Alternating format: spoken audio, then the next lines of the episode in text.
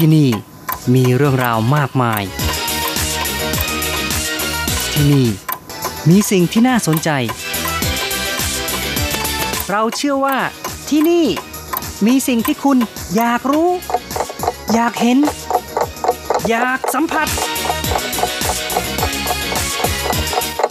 ที่นี่ ไต้หวัน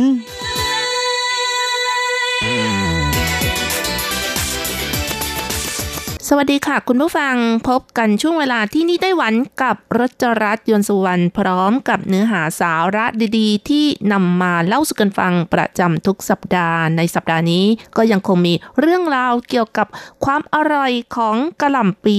ในไต้หวันที่ได้รับฉายาว่าเป็นโสมผัก ยอดผักเสริมพลังที่ควรรับประทานกันนะคะ ค่ะ คุณผู้ฟังคะช่วงนี้ก็เป็นช่วงที่ผักกะหล่ำปลีของไต้หวันกำลังมีปริมาณมากและราคาถูกค่ะ ถ้าใครไปที่ตลาดก็จะพบว่ากะหล่ำปลีลูกหนึ่งก็ประมาณ 50 เหรียญไต้หวันลูกใหญ่ ๆ ซะด้วยนะคะ และช่วงนี้ก็เข้าสู่ฤดูหนาว การรับประทานสุกี้ก็เป็นที่นิยมของคนไต้หวัน และกะหล่ำปลีเองก็เป็นผักชนิดหนึ่งค่ะ ที่นิยมนำมารับประทานในสุกี้ที่ขาดไม่ได้ นอกจากการนำมาผัดมาต้ม หรือว่านำมาตุนนำมาพะโล้นะคะ แต่ถ้าเป็นเมืองไทยนะคะกะหล่ำปลีก็ถือเป็นอาหารจานเด็ดที่เคียงข้างกับส้มตำหรืออาหารอีสานมาตลอดเลยค่ะ หรือ หรือแม้แต่อาหารสุดฮิตอย่างกะหล่ำปลีทอดน้ำปลา หรือเมนูกะหล่ำปลีอื่นๆ ก็มีมากมายนะคะ เพราะฉะนั้นหลายคนคงคุ้นกับกะหล่ำปลีเป็นอย่างยิ่งค่ะ ยิ่งในช่วงนี้อย่างที่บอกแล้วค่ะว่ากะหล่ำปลีไต้หวันราคาถูกก็ควรที่จะรับประทานให้กันเยอะหน่อยนะคะ โดยก่อนหน้านี้ก็มีข่าวรายงานว่า การปลูกกะหล่ำปลีมีปริมาณมากเกินระดับเหมาะสม จนทำให้บางทีต้องเปิดสวนให้คนเข้าไปเด็ดกระหล่ำปลีลูกละสิบเหรียญไต้หวันก็ยังมีเช่นกัน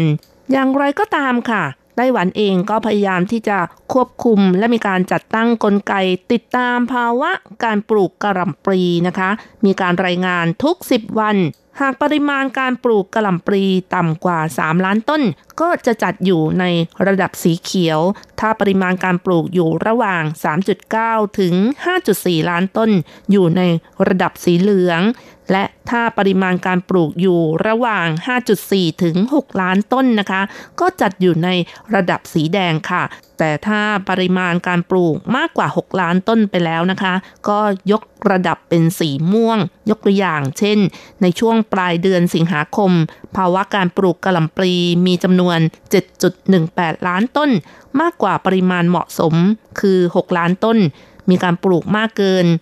1.8 ล้านต้นเป็นต้นนะคะ ซึ่งก็เท่ากับว่าเป็นการเตือนภัยในระดับสีม่วงแล้วสำหรับราคาขายกระหล่ำปลีในตลาดสดทั่วไปของไต้หวัน ก็ขายปลีกลูกหนึ่งประมาณ 50 เหรียญไต้หวัน หรืออาจจะถูกกว่าแพงกว่านี้ขึ้นอยู่กับขนาด และเป็นกระหล่ำปลีที่ปลูกในพื้นราบ หรือบนภูเขาสูงด้วยค่ะดังนั้นนะคะกระหล่ำปลีไต้หวัน ราคาถูก ก็ต้องออรับประทานกันเยอะหน่อยค่ะ ก็ต้องบอกว่าถ้าไม่มีภัยพิบัติทางธรรมชาติ อย่างเช่น ฝนตกหนักน้ำท่วมพายุไต้ฝุ่นพัดกระนำก็จะมีปริมาณมาก นอกจากนี้ค่ะ ถ้าพูดถึงคุณค่าของกระหล่ำปลีนั้นก็ถือได้ว่ามีคุณค่าทางโภชนาการสูง จนได้รับฉายาว่าโสมผักซูไช่เหรินเซินซูไช่ก็คือผักนะคะเหรินเซินก็คือโสมค่ะ ทำไมจึงได้รับฉายาแบบนี้นะคะ ก็เพราะว่ากะหล่ำปลีอุดมไปด้วยคุณค่าทางโภชนาการมากมายเลย อุดมไปด้วยวิตามิน B รวม วิตามิน C ซึ่งช่วยเสริมสร้างภูมิคุ้มกันโรคให้แข็งแรง ป้องกันหวัด มีวิตามิน K แคลเซียม ฟอสฟอรัสโพแทสเซียมกรดอินทรีย์ และเส้นใยอาหารเป็นต้นค่ะ โดยเฉพาะอย่างยิ่งแร่ธาตุปริมาณน้อย แต่มีความจำเป็นต่อร่างกาย ซึ่งก็ได้แก่แคลเซียมธาตุเหล็กฟอสฟอรัสที่มีอยู่ในผักทั่วไป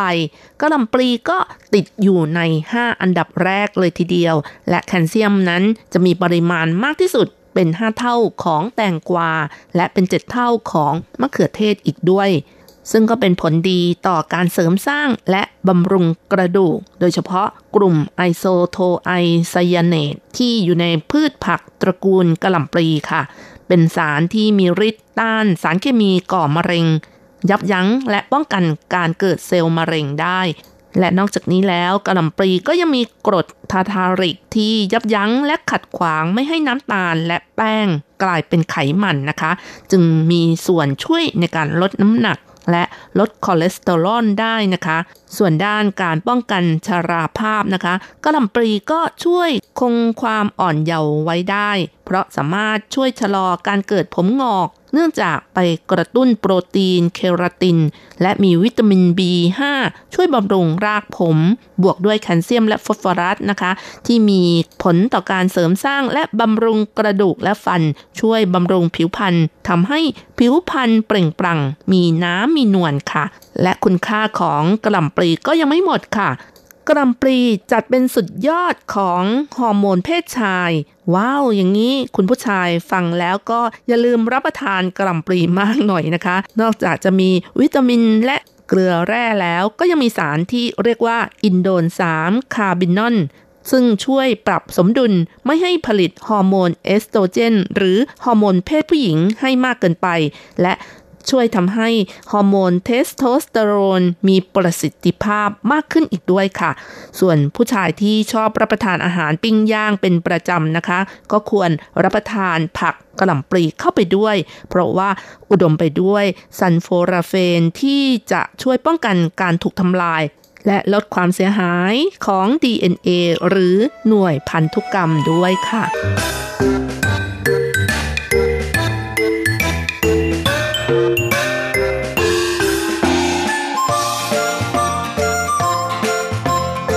เห็นไหมคะคุณผู้ฟังกระหล่ำปลีเป็นยอดผักที่มีคุณค่าทางโภชนาการจริงๆ จนคนไต้หวันบอกว่า เป็นโสมผักสู้ใช่เดินเซนเลยทีเดียว โดยเฉพาะอาหารที่บำรุงฮอร์โมนเพศชาย ใครที่ต้องการจะฟิตเปรี้ยรากกับติด เทอร์โบ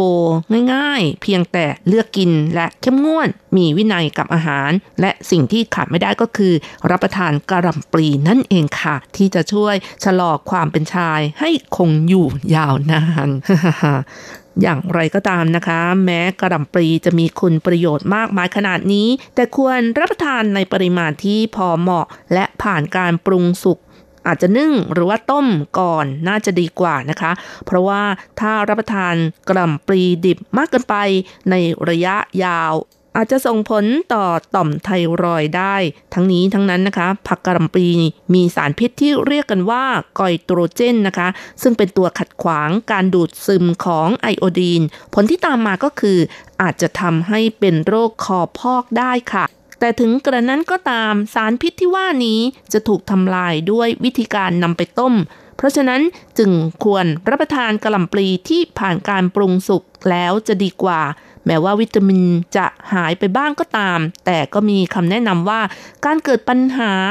จากสารพิษชนิดนี้ไม่ใช่ว่าเกิดขึ้นได้ง่าย ๆนะคะ เพราะว่าถ้ารับประทานมากจนเกินขนาด ได้รับสารกรอยโตเจน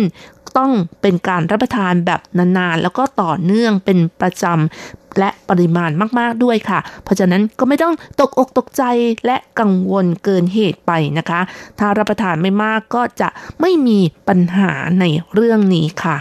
นอกจากนี้นะคะกะหล่ำปลีก็ยังช่วยลดความอ้วนได้ด้วย ว้าว ผู้หญิงฟังแล้วคงหูผึ่งนะคะ เพราะว่าก่อนหน้านี้ก็มีวิธีการลดความอ้วนของคนญี่ปุ่น ด้วยการรับประทานกระหล่ำปลีกันค่ะ ซึ่งนักโภชนาการก็ชี้ว่าก่อนรับประทานอาหารหลักให้รับประทานกระหล่ำปลีกับน้ำสลัดไขมันต่ำสักจานหนึ่งก็จะช่วยให้เรารู้สึกอิ่มท้องนะคะ เพื่อลดปริมาณการรับประทานอาหารหลักสำหรับผู้ที่รับประทานอาหารหลักปริมาณมากๆ แต่ถ้ารับประทานกระหล่ำปลีเป็นอาหารหลักอย่างเดียว ก็ไม่ใช่เป็นวิธีการลดความอ้วนที่ถูกต้องนะคะ เพราะจะทำให้ขาดความสมดุลของสารอาหาร ยังต้องรับประทานอาหารให้ครบ 5 หมู่ เป็นสิ่งที่ถูกต้องค่ะ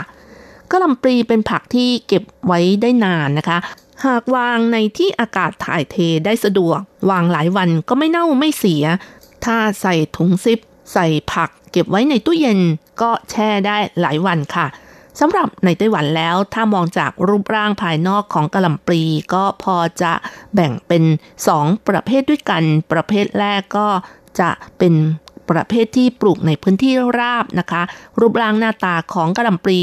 ก้นจะแบนๆหน่อย 平平的 ส่วนกะหล่ำปลีที่ปลูกบนภูเขาสูง ก้นของกะหล่ำปลีออกจะแหลม 尖尖的 ฮ่าอย่างนี้ก็ไม่ต้องบอกเพียงแค่ดูจากภายนอกแล้วนะคะ ก็พอจะรู้แล้วนะคะ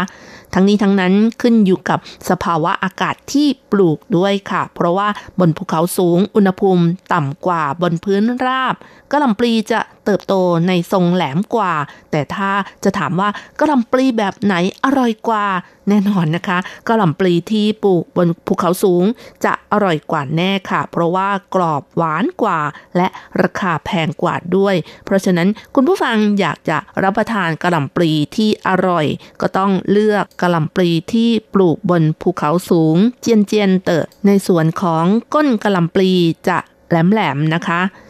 ส่วนรจรัสเองนะคะ ก็ชอบแบบก้นแหลมค่ะ เพราะว่ากรอบอร่อย ผัดแล้วอร่อยมากนะคะ แกะเป็นกับกาบแช่น้ำแล้วก็บิดพอเป็นคำไม่ต้องใช้มีดหั่น เวลาผัดใส่เกลือเล็กน้อยก็หวานธรรมชาติแล้วค่ะ แม้จะแพงหน่อยก็คุ้มนะคะ แต่ถ้าเลือกไม่ได้ก็หยวนหยวนไปนะคะ เพราะว่าขึ้นอยู่กับฤดูกาลด้วยค่ะ ฤดูกาลของกะหล่ำปลีก็แตกต่างกัน โดยปกติแล้วถ้าเป็นกะหล่ำปลีที่ปลูกบนพื้นราบส่วนใหญ่ก็มีมากในช่วงของฤดูหนาวจนถึงฤดูใบไม้ผลิค่ะ ส่วนฤดูกาลที่มีเยอะของกะหล่ำปลีบนภูเขาสูงก็คือ ช่วงฤดูร้อนจนถึง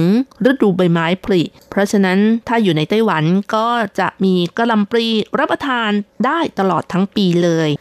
ค่ะ คุณผู้ฟังคะ คนไต้หวันก็มีคำถามว่า ก่อนนำกะหล่ำปลีมารับประทานควรล้าง หรือว่าแกะออกเป็นกาบหรือไม่ เพราะดูจากรูปร่างภายนอกแล้วกะหล่ำปลีสะอาดสะอ้านมากเลยค่ะ ไม่มีโคลน ไม่มีขี้ดินติดมาเลย นอกจากนี้กะหล่ำปลีลูกใหญ่ การที่จะแกะทีละกาบ ทีละใบมาล้าง หลายคนก็บอกว่ายุ่งยากไปนะคะ หลายคนคิดว่าไม่ต้องล้างก็ได้ อย่างไรก็ตามค่ะ ถ้าดูจากลักษณะการเจริญเติบโตของกระหล่ำปลีแล้วก็พบว่ามีการเจริญเติบโตจากข้างในขยายออกไปข้างนอก กาบที่อยู่ข้างนอกก็จะอยู่ข้างนอก ส่วนกาบที่อยู่ข้างในก็จะอยู่ข้างใน หากมีการฉีดยาฆ่ามาแมลง จะฉีดจากด้านนอก และเว้นช่วงการฉีด และมักใช้ยาฆ่ามาแมลงที่ใช้สารตกค้างต่ำ และเมื่อถึงตอนที่จะเก็บไปขายนะคะ ก็มักจะไม่มีการฉีดยาฆ่ามาแมลงอีกแล้ว ส่วนกาบด้านนอกที่ไม่สวยก็จะเด็ดทิ้ง อย่างไรก็ตาม แม้ดูว่ามันสะอาดนะคะ แต่ทางที่ดีควรจะล้างให้สะอาดก่อนรับประทาน ถ้าให้ดีก็ควรจะลอกหรือว่าปอกเปลือกออก แล้วก็แช่น้ำสะอาดประมาณ 10 นาที หลังจากนั้นล้างด้วยน้ำสะอาดอีกครั้ง ก็จะช่วยลดสารพิษตกค้างได้ร้อยละ 25 ถึง 72 ค่ะ ซึ่งเป็นวิธีการที่ได้ผลมากที่สุด ส่วนวิธีการอื่นๆ ที่จะขจัดสารพิษตกค้างก็อย่างเช่นว่า แช่ด้วยน้ำด่างทับทิม ล้างด้วยน้ำไหลจากก๊อก หรือว่า แช่ น้ำส้มสายชูหรือเกลือป่นก็เป็นวิธีการที่ทำได้เช่นกันค่ะ สรุปแล้วก็ควรล้างกระหล่ำปลีก่อนรับประทานทุกครั้งนะคะ ยิ่งถ้าเป็นกระหล่ำปลีที่ปลูกในเมืองไทยแล้วนะคะ ได้ข่าวว่ามีการใช้สารยาฆ่าแมลงกันมาก มักจะมีการตรวจพบว่ามีสารเคมีตกค้างในกระหล่ำปลีมากเกินกำหนด เป็นผักที่ติดอันดับหนึ่งในห้า ของผักที่มีสารปนเปื้อนมากที่สุดด้วยค่ะ เอาละค่ะ คุณผู้ฟังเวลาของรายการหมดลงอีกแล้วนะคะ อย่าลืมค่ะ กลับมาติดตามเรื่องราวดีๆ กับรจรัสในช่วงเวลาที่นี่ไต้หวัน สัปดาห์หน้าเวลาเดียวกันสำหรับวันนี้ ขอให้ทุกท่านโชคดี มีความสุข สวัสดีค่ะ